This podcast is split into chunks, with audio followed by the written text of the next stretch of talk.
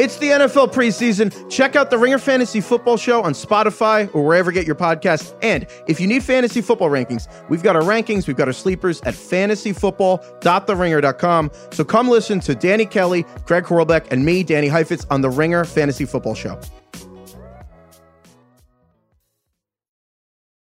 It's only a kick, a jump, a block. It's only a serve. It's only a tackle, a run. It's only for the fans. After all, it's only pressure. You got this. Adidas.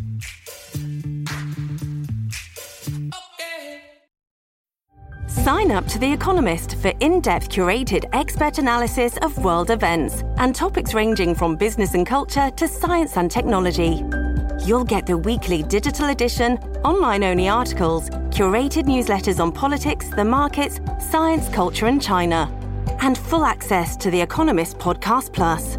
The Economist is independent journalism for independent thinking. Go to economist.com and get your first month free. Hello, media consumers. Welcome to the Press Box. Bryan Curtis of The Ringer here, along with producer Kaya McMullen, who's sitting in for Erica. While I'm here on the East Coast, I made one last trip to ESPN headquarters in Bristol. This time I went to see Rece Davis.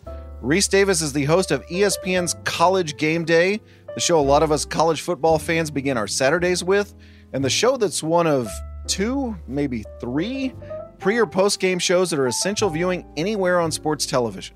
Today, Davis is such a big part of ESPN that there's actually a Lego mural of him and fellow cast members on the wall in Bristol. But the early parts of his career were very interesting. In the mid 90s, Davis cut his teeth at ESPN2, aka The Deuce. When he got to SportsCenter, he was the guy using Seinfeld catchphrases. And for a time, Davis even wore a judge's robes and banged a gavel in college football segments with Mark May and Lou Holtz. So, how do you get from no soup for you to being a host everyone describes as unflappable? Here's Rece Davis. All right, Rece, you were 13 years old when ESPN started broadcasting in 1979. What were your first memories of watching ESPN? Australian rules football. I can remember it popping on the cable system when we lived in Muscle Shoals, Alabama, and there were, you know, various things on, but the Australian rules football caught my attention. And when we would play backyard football, we even tried once a group of kids in the neighborhood to try to do the passes where you just knock the football to someone else and stuff. But before long, we reverted back to uh, our favorite brand. But that's the thing I remember the most. And if I still run across it somewhere on cable channel surfing, I still look for the guy in the white suit to come out and do the double point when they score.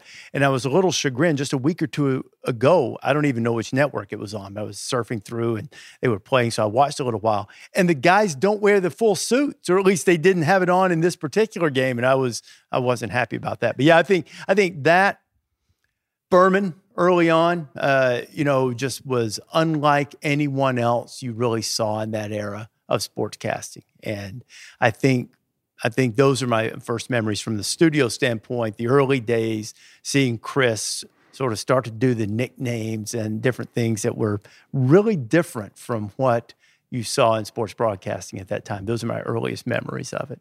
When you start thinking about careers a few years later, are you thinking, I want to be on TV or I want to be on ESPN specifically? I wanted to be probably by high school or college, I wanted to be on ESPN. That's where I wanted to go. I had a very distorted view of the path that you needed to take to get there.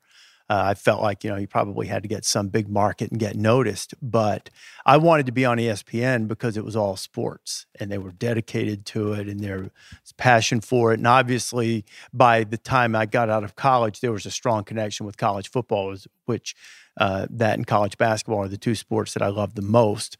So, you know, I always wanted to be involved in those, and that seemed to be the place to do it because they were doing more of it than than anyone else. So, my goal was to be on ESPN. Uh, people at the time, you know, sort of scoffed at that, and Jan sort of gave you the little uh, pat on the back, said, "Yeah, good luck with that, kid. Hope that works out for you." You know, or they'd say, "What is ESPN?" Even still, you know, in some of the earlier days. But yeah, that was that was the goal more so than just to be on TV. 1993, you're working as an anchor in Flint, Michigan. Not a gigantic market. What did you do there to get noticed by ESPN? The short answer is I don't know exactly because I had been in Columbus, Georgia prior to that and could not get out to the point to where I was wondering, what is it that I'm doing wrong? And uh, a man called Jim Bleicher was the news director at WJRT in Flint. And he was the one who hired me there. And a couple of weeks after I'd gotten that job, I went into his office and I said, Why did you hire me? And he said, What do you mean? And I said, I've been trying to get out of Columbus forever. Now, it's fortunate that I didn't because I met my wife there and we got married like six weeks after I after I moved to Flint. I went back and got married.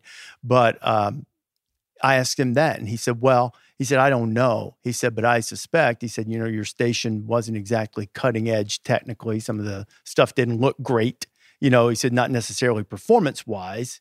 He said, although you have room to grow, he wasn't saying I was the greatest thing, you know, to ever hit broadcasting.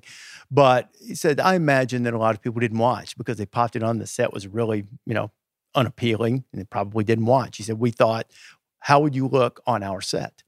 And so he hired me and I didn't send a tape out except for ESPN.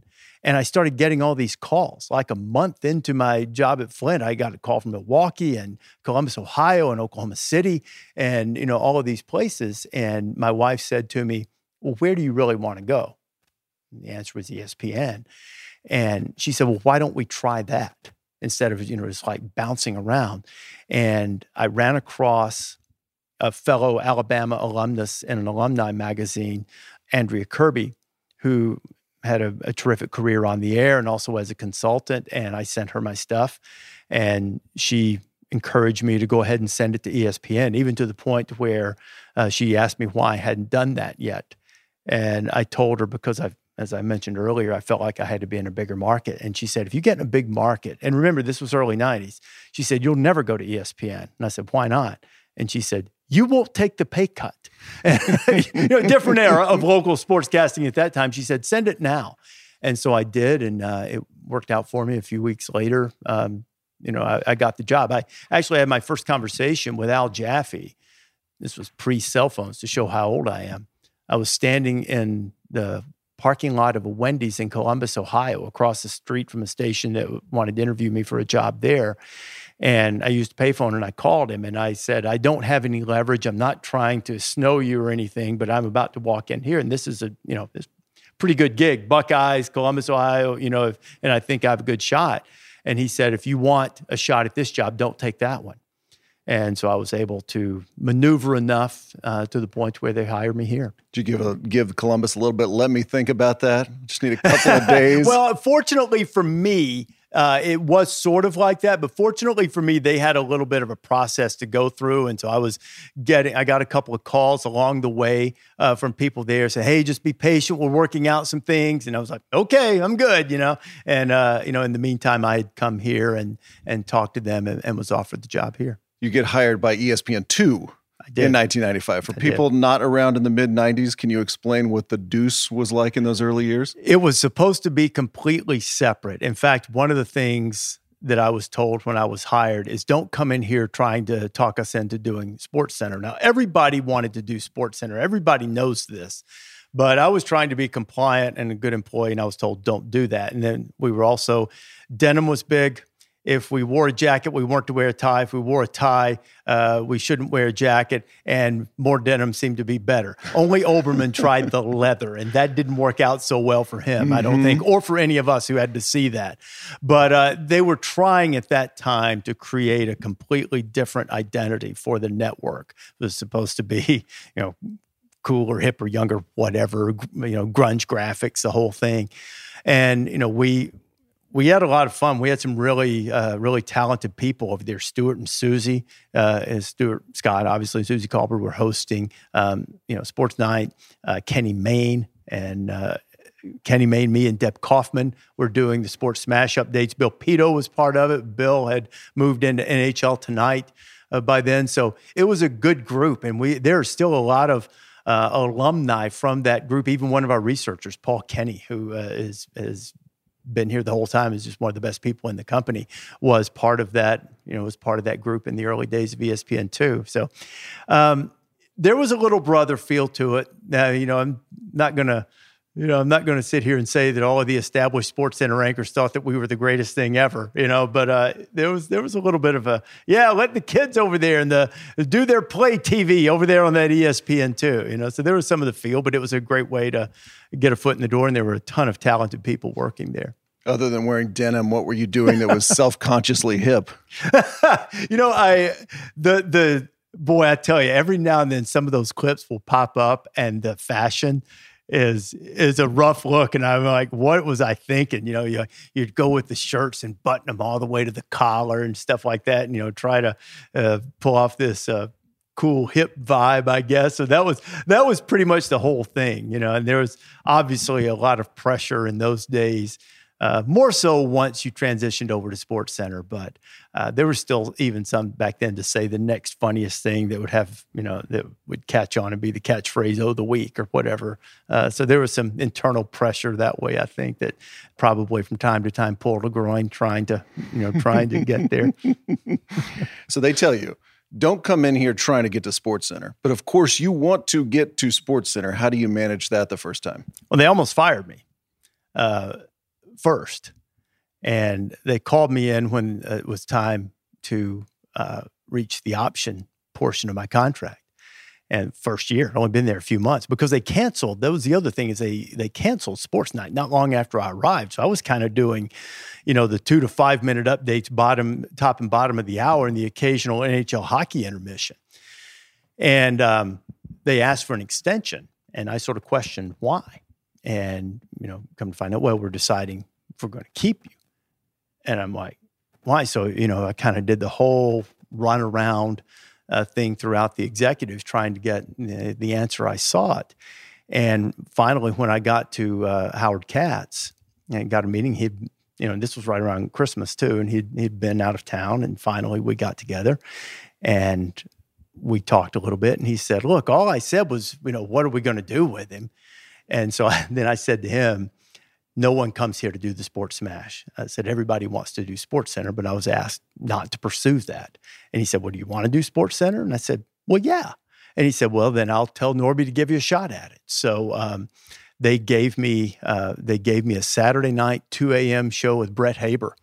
And uh, I, you know, I did the show and I, I thought it went pretty well. Obviously, even to the point where when I came back up to my cubicle, my message light was on and I assumed it was my wife or my mother or dad, you know, sister or somebody, and um, that had stayed up that late to watch the show. And I, I pushed the message button, and it was Keith Olbermann. And Keith had basically said, I don't know why you're not doing this. I assume you want to. I'll make my feelings known on Monday. Oh, this is KO, as if I didn't know that. And remember, I didn't really, I didn't have a relationship with him. The only the only conversation I'd had with Keith in the preceding months was when I was introduced to him when they were showing me around the first day. And I had great admiration for his writing ability. There's still no one who's ever done Sports Center who's a better writer than Keith. And he looked at me and said, Run, there's still time to save your career, and turned and walked away. And that was the extent of my relationship prior to that. And Keith left the message. And I don't know that he followed up or, or not. I have no idea whether he did. I've never really asked him. But I was appreciative of that. And it was validating in a lot of ways to me because I thought, well, whatever decision they make, if this guy thinks I'm good, then I'm pretty good. And, you know, so fortunately for me, they gave me more opportunities and it, um, and fell in line. And then eventually I got to do what I really want to do, which is cover college football. This is mid 90s. So Sports yeah. Center is becoming this gigantic right. cultural institution with Keith Olbermann and Dan Patrick at the right. top. How do you work your way up the pecking order? I, I, never really did, Bryan, to be honest with you. Um, I did a ton of sports centers and never really had a regular gig. I was always, you know, I, um, you know, I worked a lot with uh, with Rich Eisen, and then I worked a lot with Stuart. But then they paired them together. Uh, you know, I was always sort of the guy who rotated in, and you know, I never had, I was never the permanent six o'clock host or the permanent you know, Sports Center AM on the weekends host. You know, I did probably two months of that, you know, in a stretch. And then, you know, you move to the next fill in thing. So I think it was sort of serendipitous in a lot of ways because I think my strongest suit has always been covering the sports that I care the most about. I like them all. I love two. And being able to move from there into studio work and working working with analysts and kind of reacting on the fly to what was happening. You know because back in the days we used to have really extensive long studio shows sort of around the programming of games particularly in championship week in basketball. You might you know we could be sitting in a studio much like the one you and I are sitting in here and it would be champ week and they would say hey, in the Sun Belt, we've got a game going in the second half. Why don't you guys talk about that game for a while? We're going to show it live for a few minutes. And we basically call the game and and talk about the game and the implications and tournament and all of that kind of stuff. And the same thing would happen on Saturdays in football a lot of times too, prior to the advent of sort of wall to wall bumping kickoffs right together. And it was it was what it was right in my wheelhouse, you know, to being able to sit there and and and talk about games. Now I love doing Sports Center; it was fun, but I mean, I felt like that was really where I was best suited to be, and I was I was blessed to be able to get a chance to go there. You were the Seinfeld catchphrase guy during the late '90s. I, I I don't know. I mean, all of my catchphrases were rip-off catchphrases. You know, I mean, you'd you'd sit there and you'd watch Seinfeld every week and see if you could find uh, the next one with master, you know, master of his domain or no soup for you or what, whatever they said that stuck. Giddy up, you know, it could have been anything. You know, uh, huge Seinfeld fan. I tried some of the older TV shows because I'm a I, I'm a classic TV buff, but they didn't they didn't resonate quite the way Seinfeld did in the in the in the nineties. There was a Beverly Hillbillies one in there. I was think some really? Monty Python, some about Oh, Ellie Mae Clampett's uh, biscuits or cookies or something. I can't remember. I now I'm going to confess, and I'm not uh, probably. I've tried to put that out of my memory bank, but I don't know that one. What the show I'm an expert on is the Andy Griffith Show. Okay. I, am an expert on that show. I don't know that um, outside of Barney Fife's "Nip It in the Bud," if anything would really be catchphrase worthy from that. but um, but uh, May, if I tried Ellie Mae, that's one of the examples that I gave you earlier of pulling a groin, trying to find the trying to find the next one. Do you remember what you said when you did a baseball highlight and the Dodgers loaded the bases? I yes, I, and you can't get away with that in 2022. I mean, you know, For the folks at home, the bases are like Canada during the Vietnam War, full of Dodgers. Oh man, I thought this was going to be a fun interview. No, Instead, it's like here are all the embarrassing things you've done in your career. a little edgy, you know, like some letters back then. Well, you and I talked about this before. Early morning, July 27th, 1996, a bomb mm-hmm. goes off in Atlanta's Centennial Park during the Summer Olympics, and you happen to be hosting Sports mm-hmm. Center early that morning with Stuart Scott. What do you remember about that night? I remember that it seemed like a really slow night. We were doing, I, I memory serves, the show still started at 2 a.m. Then the overnight, and it was a, you know, about a half hour before that, and Stuart and I were kind of, you know, going through our shot sheets and stuff like that, and the news came down, and I just sprinted down to the studio, and, and he he as he did as well, and we just went on TV and started relaying news, and it, there's nothing at ESPN that happens that's like the old broadcast news movie where they feed you what to say in your ear. But that is one instance because you got to remember the internet wasn't available at the set right then. Now people could get to it, but nec- not necessarily where we were. And uh, I, Olbermann was top lining me messages from things he was watching at home. People were telling me things in the ear. They were sending us various message. We had this old basis system where you got top line messages across where the um, where the rundown was and where you typed your scripts. And we were getting messages and updates through that. And you'd sort of relay what you got, and you had to have a great deal of trust. And you also had to be judicious in how you said things, make sure we are being told it is being reported who is reporting it and then we had people on the scene that were able you know able to give us some insight and reports but i, I just remember i remember instantly realizing the gravity of it uh, not from a career standpoint but from a responsibility standpoint of what uh, of you are the one that's conveying messages to at least some sports fans. And I realize that a ton of people went to the news stations for something like that, I'm sure. But we had a certain audience that stayed with us. And, you know, I think for both Stuart and me at that time, I don't know that we would have been because this is really before he rose to superstardom if you know if you'll recall it was right around then. And i think in a lot of ways that for for both of us it changed the perception of what we could handle. You know not that anyone thought we were bad guys or you know untalented or anything but i do think that from a television standpoint it impacted what people thought of us. They said okay those guys can sit out there for you know eight nine hours however long we were on tv that that morning. And they're not talking about you know making some vague draft reference or Ellie Mae's biscuits or you know Seinfeld you know clips. You know they're you know they're they're doing their jobs. They're conveying information and they're doing so with with insight and perspective hopefully. I'm sure that if we looked you know if i looked back at that tape now i'd probably cringe in some ways as you often do as as i do almost almost every Sunday night or Monday morning when I review game day, you know, but I'm sure I would then. But at that time, you felt a great deal of responsibility.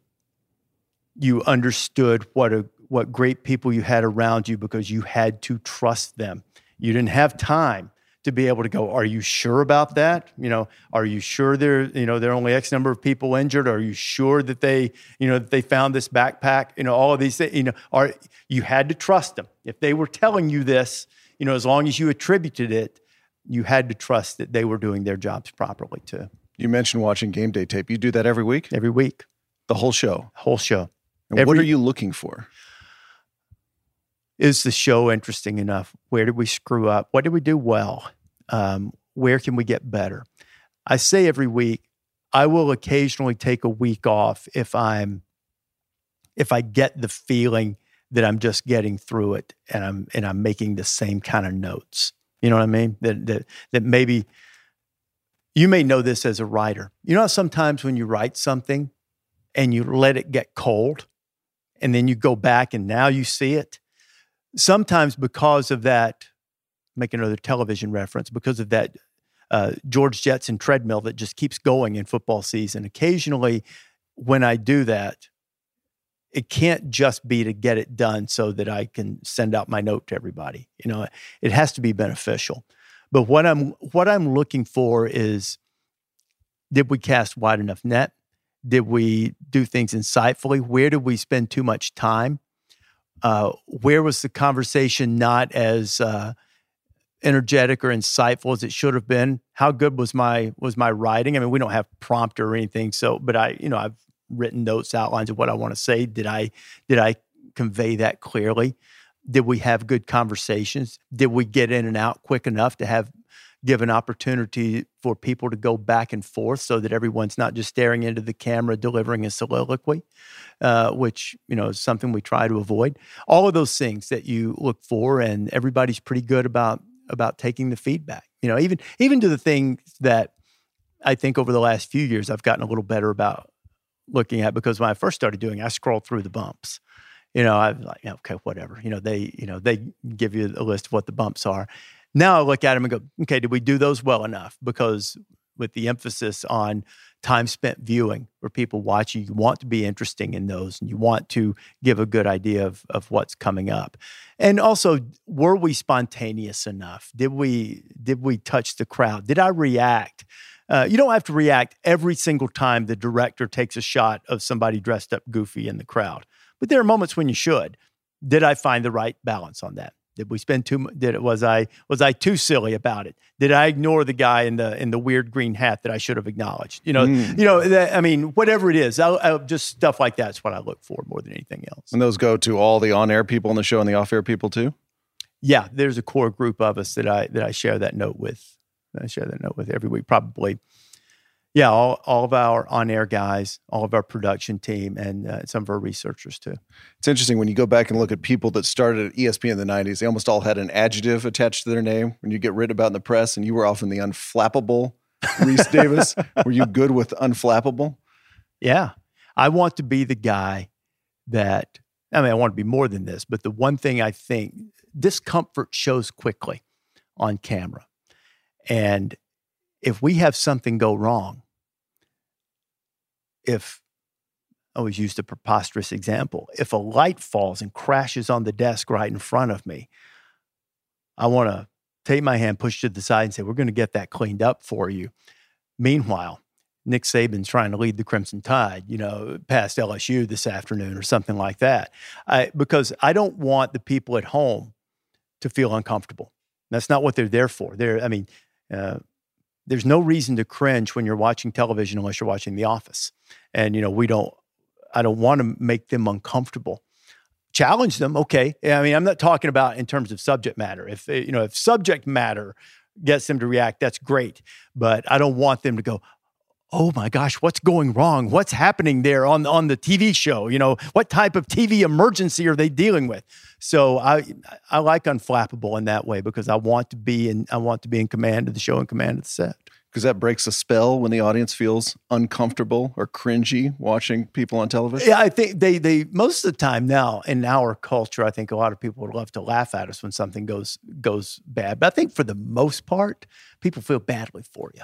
You know, and you know, like if uh, uh, you know, if you if you can't hear, I've found that one of the best things you can do is be honest. And like for instance, I don't remember where it was, but it seems to me that there was a show at some point this year. It, it might have been during the pandemic year that I pretty much acknowledged to people at home hey, you know, they always let me know when when we need to go to break here, what's going on. We've lost communication here, so we're just going to talk football for a while or whatever. And I don't know. I've found that, you know, giving them a peek behind that wall if something goes wrong that's, you know, not catastrophic. Um, it, that was that was the show our producer Jim Guerrero I think was they said he was he was in Bristol and we were on site was screaming why is he not listening to me is because I couldn't hear him you know we the the whole feed had dropped or whatever and so we were kind of out there you know floating by ourselves and um, so you you don't want to let that show people don't need to be made to feel uncomfortable by that, just keep keep doing the show. You know, keep entertaining them and keep uh, you know keep talking ball. One thing I heard in the late '90s when you're climbing the ladder here at ESPN is that ESPN2 wanted to do a motorsports show, which became known as RPM Tonight. And your hand went up and said, "I, I can do that. No, that's not. I can host that show." You heard that, but you did not hear that correctly. Oh, tell me how. Okay. Tell me how you started doing motorsports. well, Kenny Mayne was doing it first. And uh, I was doing NBA tonight with Fred Carter and having a blast. I mean, because of my role hosting on NBA tonight, I was a radio host for the NBA Finals in '97. So I was at the I was at the Jordan flu game, and you know, working with Kevin Loughery and and Quinn Buckner, and just having a blast. I, I really enjoyed that show. It was fun. I like the NBA. And uh, Norby Williamson called me and I think I was going. Uh, I think I was going back home to Alabama. My mother, my mother was ill, and I was going to check on her. And um, he he called and said, "Hey, we want you to do RPM tonight." And I remember saying to him, "I'll do anything you guys want me to do. I like doing NBA tonight. If you want me to do this, is fine." I said, "But I need to tell you something." I said, "If you're thinking, hey, let's get the Southern guy to do the car racing show," I said, "You got the wrong guy."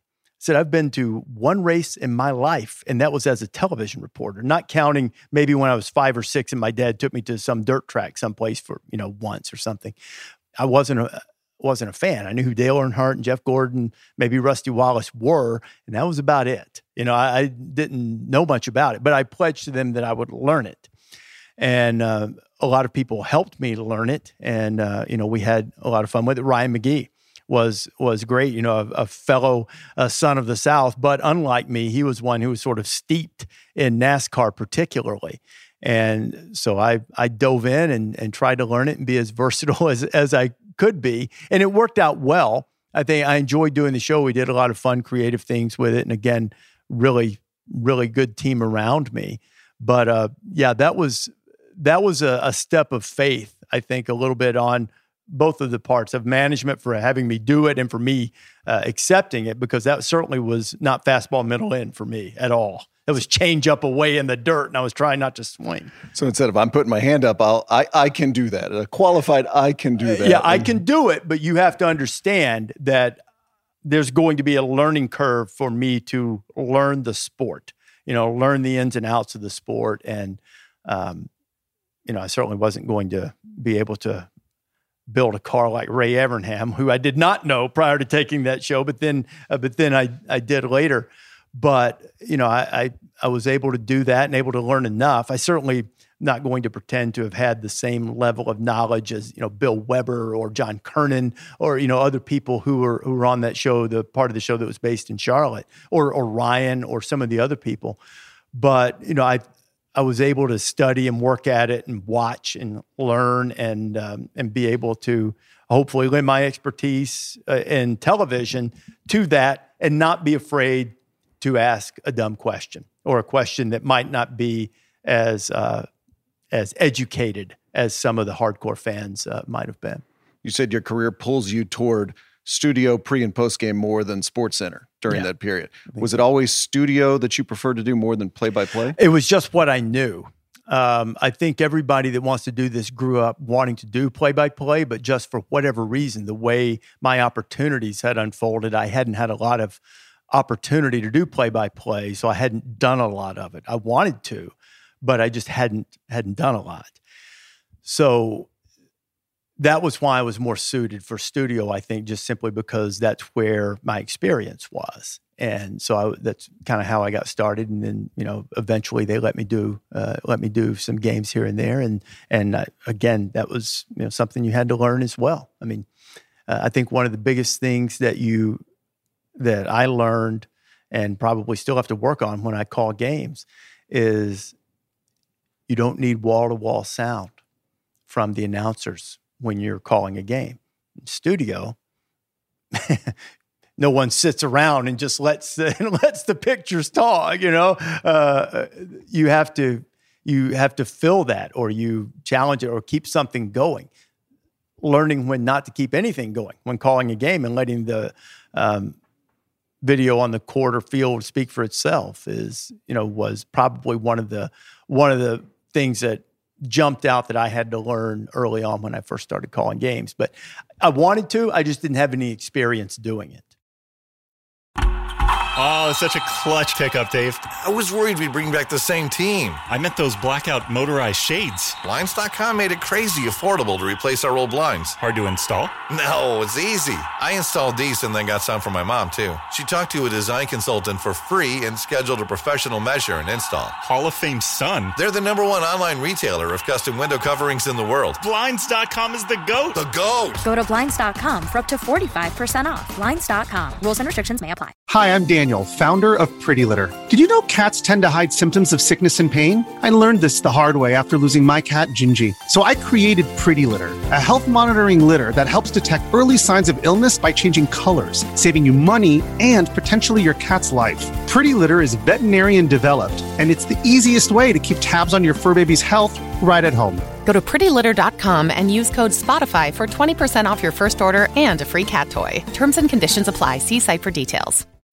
This episode is brought to you by State Farm. You might say all kinds of stuff when things go wrong, but these are the words you really need to remember. Like a good neighbor, State Farm is there. They've got options to fit your unique insurance needs, meaning you can talk to your agent to choose the coverage you need, have coverage options to protect the things you value most. File a claim right on the State Farm mobile app and even reach a real person when you need to talk to someone. Like a good neighbor, State Farm is there. Before we get to game day, I have to ask you about the legendary or semi legendary, perhaps, segment on college football final you used to do called the Final Verdict, which, if people don't remember, you had the full Judge Wapner mm-hmm. robes and gavel. And a gavel. And you adjudicated an argument between Lou Holtz and Mark May. How Correct. did that segment come about? Looking for a different way to have a discussion about something pertinent from the Saturday in sports and trying to find a way that um, that would people would remember it. That would be memorable. Now, some people couldn't stand it. A lot of people. Somebody posted a clip of one of them on Twitter like last week, you know, and and tagged me in it.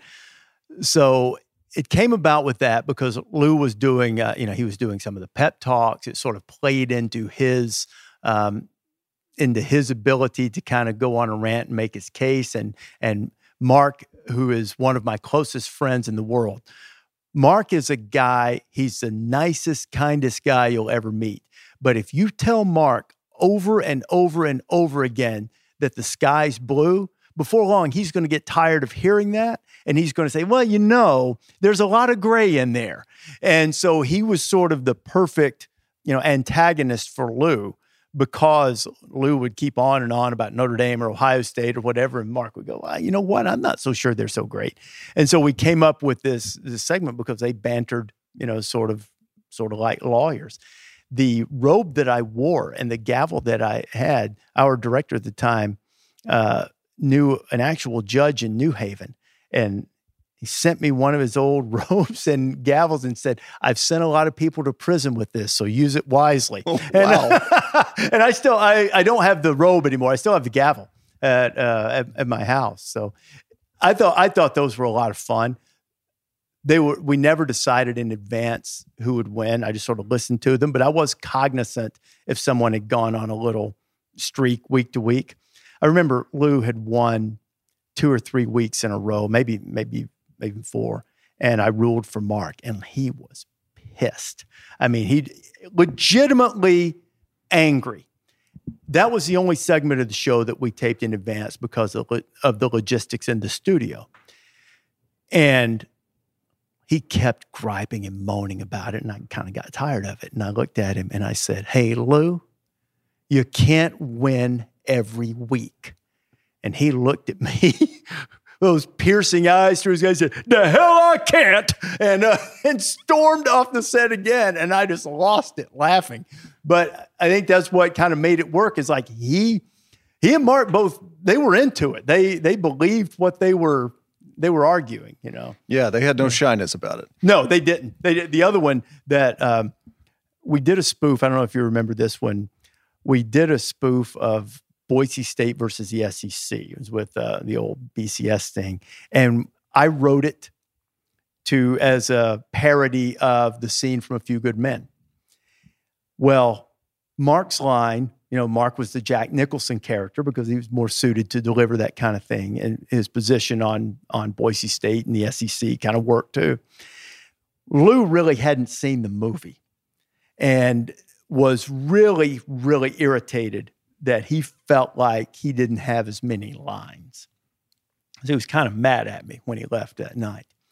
But by the time he got to the airport on Sunday morning, people had seen it and they started calling him Tom Cruise because he was in the Tom Cruise character. And by the time he came back the next week, he was delighted because because everybody had seen it and they thought he was great as Tom Cruise and you know the whole thing. So uh, yeah, what a compliment. yeah, exactly. Now, Flea Fitting says, Rece, we're going to get you a new robe and we're going to bring back the segment. this fall, we're going to have Pollack and Herbie arguing. Are you are you in? Yes, only if Herbie does it though. Because to put Herbie in that role that would make him so uncomfortable would be worth it. So, yes, if they decide they want to do that again, as long as Herbie plays the role of Perry Mason or Hamilton Burger, uh, I'm in. I'm in. There we go. So, yeah. ESPN's college football judge is a lifetime appointment. That's right. I just want to get yeah, this on the record. That's. Hope I don't get impeached. No, there you go. By uh, 2015, I was reading an SB Nation profile uh, the other day. You've been doing lots of college football and college basketball studio. The profile said CBS got interested in hiring you around that time. How close did you ever come to leaving ESPN? Probably not, not that close at that time. I always wanted to stay here, and while I do think hosting college game day football is the best job in television, and but because Chris had done it for so long, it wasn't that wasn't what I aspired to do. What my stated goal with my representative at the time, Nick Khan, was I want the most prominent role possible in college football, wherever that is, the most prominent role I can get.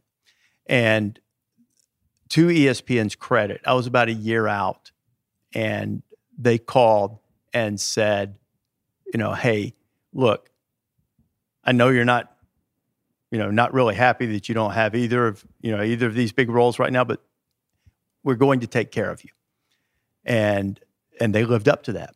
You know, every every word of it. And I was appreciative of it. And so because of that, I don't think it ever really got that close. And I enjoyed my conversations with them, great respect for, you know, for all the people, CBS, uh, uh, Sean, you know, David Berson, um, and and I tell you, even Craig Silver and I have become very friendly over the years. He's just you know a tr- tremendous guy. So I, I, was you know I was um, certainly interested because of what they had built that time, and the SEC you know would have fit me, but I, in terms of how close it came, I would say not very because I fortunately for me, I think ESPN wanted to find a role that they felt like worked for them and me, and I wanted that role to be here, and and we found one that I'm very happy with, and I I hope and trust that they are as well. Do you remember how you found out you got the game day job? Um, yeah, I. Boy, I hope. I hope Nick doesn't. Go. Nick Khan I, I changed representatives and changed uh, and, and went with Nick at that time, and certainly he wasn't making decisions here, but he had a he, he's a remarkably talented guy at getting the lay of the land. And he laid it out to me how he said, I can't guarantee you. He said, I think it's going to go this way, could also go this way. Either way, we're going to be in really good shape. So it wasn't a huge surprise to me. In fact, I had to keep it under wraps for a while. I knew it was going to happen, but you know, I hadn't officially signed yet, finishing some things, I, and, and, I'm not privy to what was going on, you know, in terms of of uh, Chris's negotiations. But um, I, I, would assume, you know, some negotiation was going on there. But I had to keep it under wraps. I distinctly remember when it got out. I was calling a basketball game in Ann Arbor, and I had my iPad out and I was doing a Sports Center hit, you know, about the game. And I look over and my phone and my iPad are on the uh, at the broadcast position there, and they are exploding. I'm like, what in the world? But I go ahead and do my hit. I don't have, you know, any, uh, you know, any inkling that it's gotten out yet. And then obviously it had. So I thought, okay, who's going to be ticked off at me that I didn't let them know that was coming? you know, because I uh, hardly anyone did. Obviously, you know, my wife and kids did, and they they proved to be complete vaults. My sister knew, and that was you know that was pretty much it. And you know, so that was that was when it got out. I don't. I'm not going to lie to you. I don't remember the exact moment of when the agreement was reached, but I do distinctly remember the moment it got out. when everybody knows. Yeah, which may yeah. be the key moment in yeah, today's world yeah, when everybody else knows exactly. that you got the job, not just you know you got the job. Yeah. You'd substituted on that show before. I had. Yeah. So 2015, you start doing it. When do you feel like this is my chair? This is my show. I feel totally comfortable here now. Uh, I felt pretty comfortable from the beginning and I, I, don't mean to sound obnoxious or arrogant, but I was confident, and you know, I, I knew I knew the sport, so I felt comfortable. And I'd also worked with everybody on that set, but the difference was we hadn't worked together as a unit. So I would say that probably took the better part of the first year to working as a unit because I'd done quite a bit with Kirk. I had uh, Desmond even early early in his days uh, at ESPN had come into the studio a few times with Mark and me. So I'd worked with Desmond. Um, obviously, Pollack and I had done Thursday night games for several years, and we're we're very close. And I'd done some things with Lee. So, but we I hadn't done a lot with all of them together. The one uh, show at Texas A&M when I think Chris did the Breeders' Cup, if I recall, and I don't think there was anything else other than working with them maybe for segments at national championships or something of that nature. So I think probably it, it took, I, I, felt like it came pretty quickly, but I do think probably in terms of getting comfortable with all of us as a unit, probably, you know, probably half season or so the first year. I don't think the shows were bad before that, but I think it, you know, just sort of finding each other's rhythm, knowing who you can push on what without losing them. Um, how you challenge different people. I'll give you an example, and he may kill me for for giving this. As you probably know, Jay Bilas and I are, are really close, and we will crush each other over anything. But I draw the line on one thing: I won't ever, I won't ever tease him about the '86 championship game. I, I just won't because, you know, it's too much. You know, he he came too close, put too much into it. You got to know you when you work with somebody and you're a good teammate to them, you've got to know what's okay and what's not. You know, to now an opinion you can always challenge. But if you're going to tease them or take a little jab or try to, you know, try to get a little more out of them, you need to know where the line is so you don't lose them or alienate them or make them make them doubt for one second that you're not on their side and that you want them to look the very best they can. So that probably took a little while as a group to understand that dynamic. So there's a personal line you won't cross, hitting a button that, you know, is a sore spot in somebody's life. Right. But how do you set them up to make them look good? Like what's the kind of question you're going to ask to get a good answer from them on television? The number one thing, and I, get- I get killed about this in meetings all the time, I hate it, hate it when the producer tells me to, you know, hey, tee up Kirk, tee up David, to the point where, speaking of the friendship, is that David will go out of his way to use that phrase about anything in life. I mean, we'll be sitting at a restaurant and he'll go, "Hey, let's let's tee up Rece to order." You know, just you know, any anything. So, I think the key is is having is having a conversation. To me, anyway, at least the way I approach my job, a good host is involved in the conversation, but there is also that dynamic of making sure that your guys say exactly what they mean, that that they were clear, and if they weren't, or if there is something that you sense immediately needs challenging for their own good or for the good of the show, then you have to you have to do that. So I, I would say that just being totally engaged in the conversation and then being making sure your antenna is always up for anything controversial or a great take or tremendous insight. You know, it, can, it doesn't always have to be something controversial or bad. It can also be something that's a strong point that either maybe you agree with or maybe you don't. Then maybe you go back and maybe you play devil's advocate to get them to reemphasize uh, the point or to double down on the point to really you know make it emphatic. So I, to me, it's you know it's not so much finding you know the perfect John Sawatsky, if you know who that is, a great interview Sure. guru, the great Sawatsky, who I revere as an interview uh, teacher. It's not always just about finding in that setting about finding the right question for your analyst. It's about being completely immersed in the conversation, knowing how they how they think and feel, and having a good sense of what needs to be pushed back on or what needs to be jabbed a little bit so that they will put their fist on the table and emphatically say that's what they mean. Among people on TV who have similar jobs, I think you probably insert more of your own opinion into the show, find spots where I'm going to tell you what I think about this issue, whether it's who should be number one or what Mhm. should we do at the playoff, whatever it is. How much do you think the audience wants to hear from you in situations like it's that? it's a fine line and it depends on who's listening. I think that the rule of thumb I try to go by is that I will never argue with Kirk about the mechanics of rotational throwing. I won't argue with David about hand placement or Desmond about you know how you should reach the top of your uh, stem when you're running a route.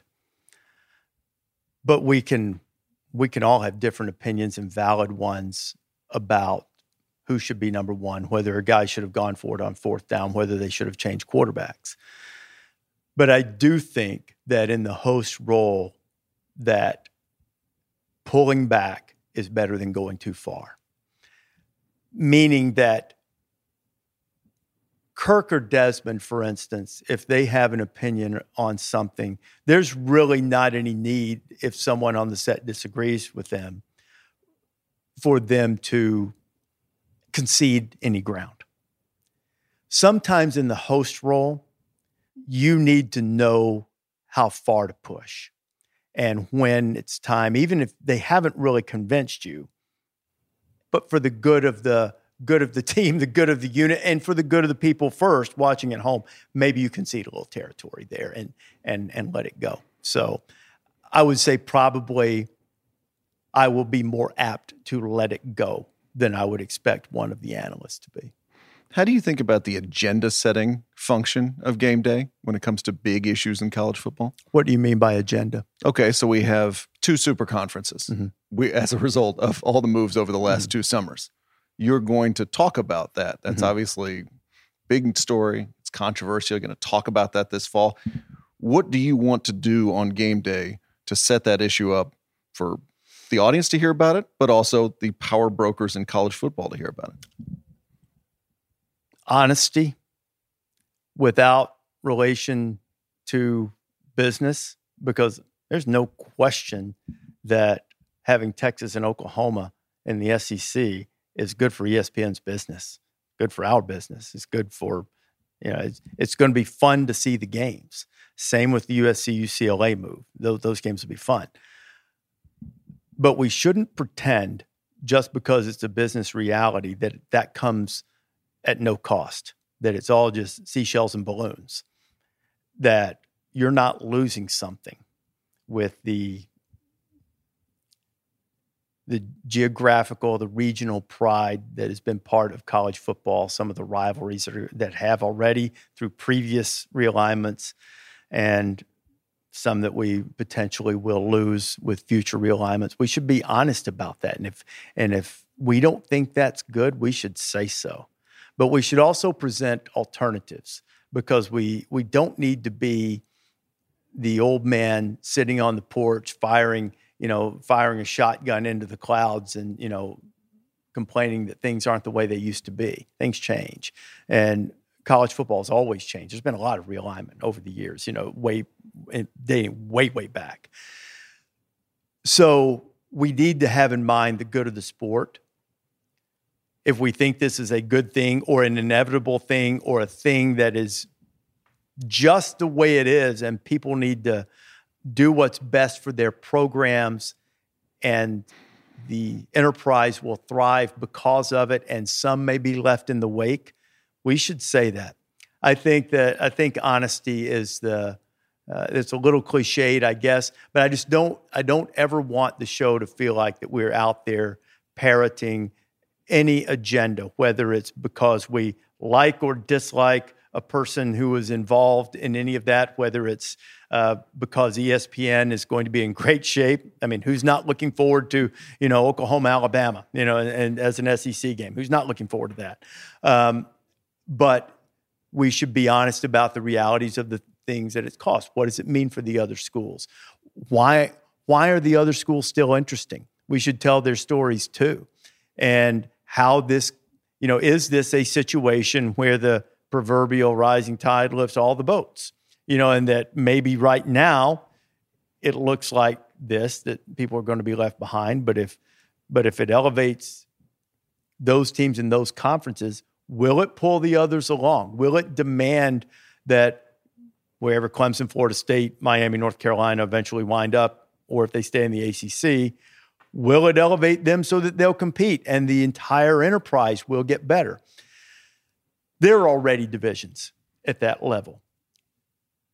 There is no similarity, even as, as terrific as the Mid American Conference programs are for those athletes and for those schools, and as prideful as the fans are, and as entertaining as MACtion is during the week. It's not the Big Ten or the SEC. It never, it never has been, and this doesn't change that. So, what impact does it have on that level of football? Those types of things we should be willing to talk about and not gloss over or not just shake our fist at and go back in my day you know we played miami ohio and we liked it. You know you don't you don't want to do that. What's your early read on whether this will lift all boats or something about college football that we love will be lost? Uh, we something will be lost. You're going to have a significant number of the schools at the current fbs level who will be unable to compete at that level. So eventually you're going to have a smaller division. Now, the one thing I do think that could be good for the entire enterprise is I think that college football will govern itself in the not too terribly distant future. Now, what that exactly looks like, whether that's under the jurisdiction of the NCAA, I don't know, though I doubt it, to be honest. There will be collective bargaining um, probably with probably not with unions because as, as Rod, my friend Rod Gilmore pointed out to me, the one thing you would have with union, unionization of college athletes is a constant turnover in membership, which unions typically don't love. But trade associations or something like that, and you would have legitimate representation of people who actually have the player's best interest at heart and not someone appointed you know, by the NCAA or whoever. Hey, negotiate for the players. Let's decide what we're going to give them. And it's a collectively bargained thing. Players will probably have to give up something, whether that's freedom of movement in certain periods or whatever that might be. That's down the road, but maybe the self governing enterprise will make the entire sport, at least for those who make the cut. What would that be? Probably 70 or so, maybe, uh, you know, maybe a few more.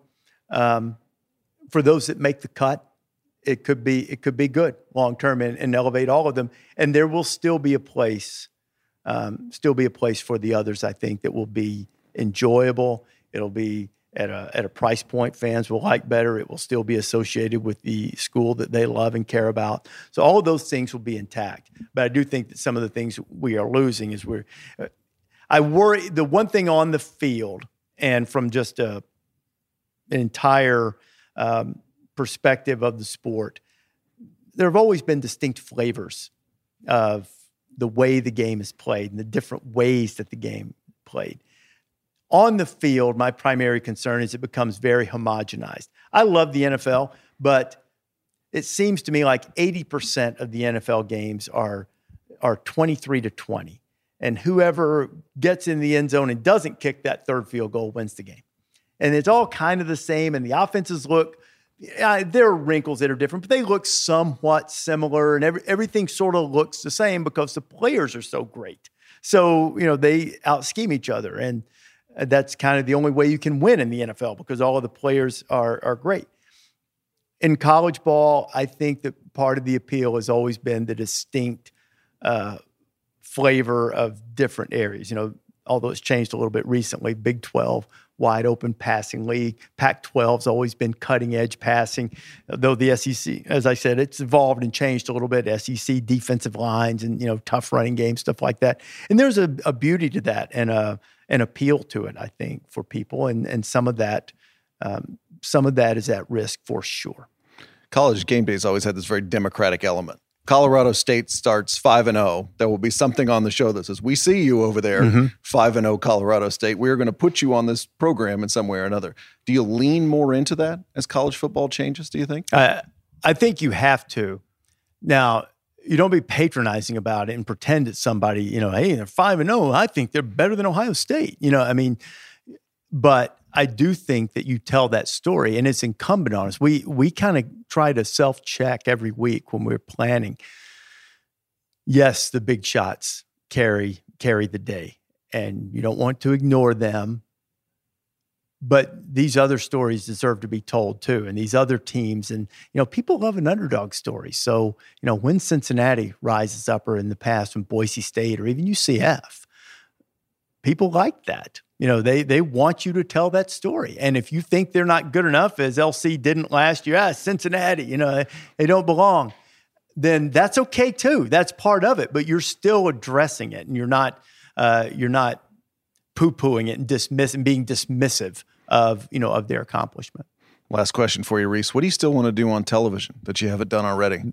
It's a it's a tough question. I think long term, I would love to call more games, but as I said earlier, this is the best job in television. I work with great people, the sport that I cherish and love.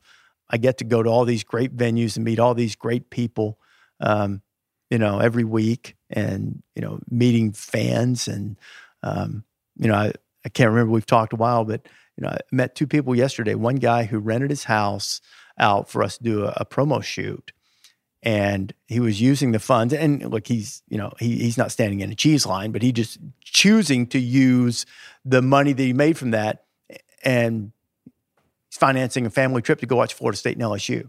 You know, paying for everything based on that. I ran into a woman later that day who had become a college football fan. I might have shared that with you. And she talked about how it strengthened her marriage. You know, so I think being able to connect with people out there make this very rewarding and fulfilling for me. And you always want to be ambitious and you want to do this job better. But, you know, sometimes I feel a little guilty saying it. But as far as something else out there, you know, I have to host the Olympics. I have to call a Super Bowl. I have to be the studio host for a Super Bowl. I don't, those things would be great. Don't get me wrong. You know, I don't want any of the bosses listening to go, okay, we don't have to think about him for that. But, um, you know, in terms of fulfillment and enjoyment and passion, I love what I do. So I'm, I'm very comfortable. Rece Davis, thanks for coming on the press box. Thanks for having me. That's the press box. I'm Bryan Curtis. Production magic by Kaya McMullen. David and Shoemaker and I are back with more lukewarm takes about the media on Monday. See you then.